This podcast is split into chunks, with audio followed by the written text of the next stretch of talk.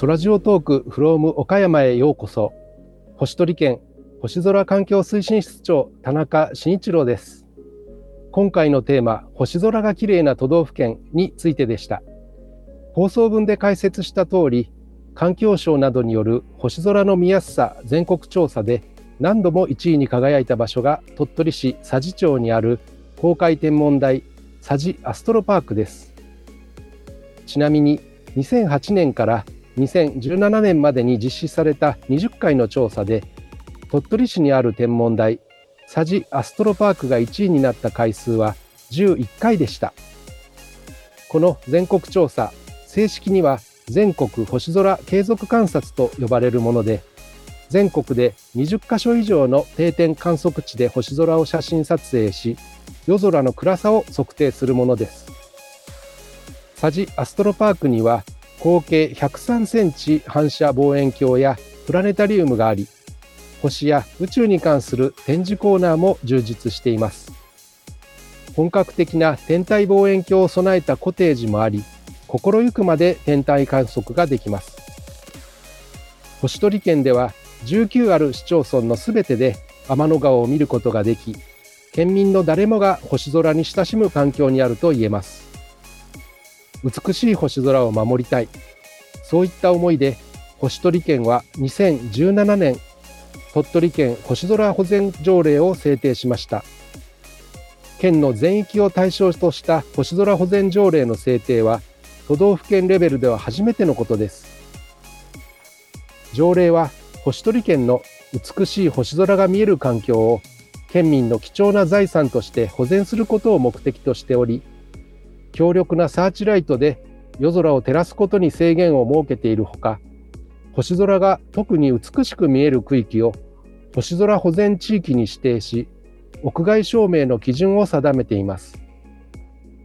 また、星空保全地域は県内に7地域あり、佐治アストロパークがある鳥取市佐治町もその一つです。美しい星空に手が届きそう、そんな環境を楽しんでほしいという思いで、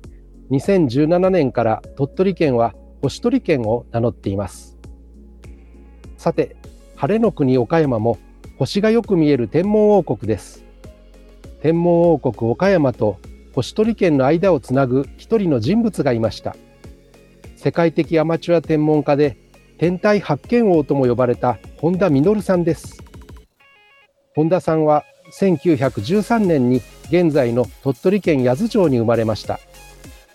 鳥取県八頭町は鳥取県の東南部に位置し、江戸時代から栽培されている花御所柿が有名です。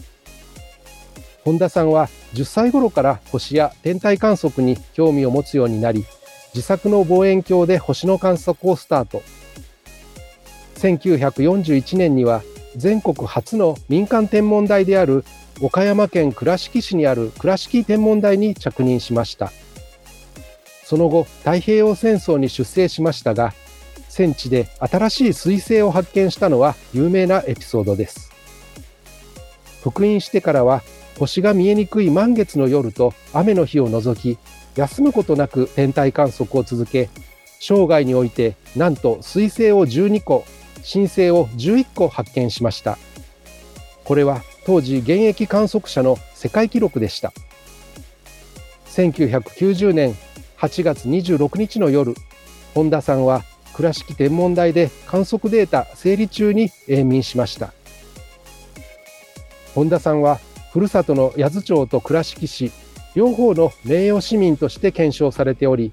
天文王国岡山と星取県の架け橋となっています。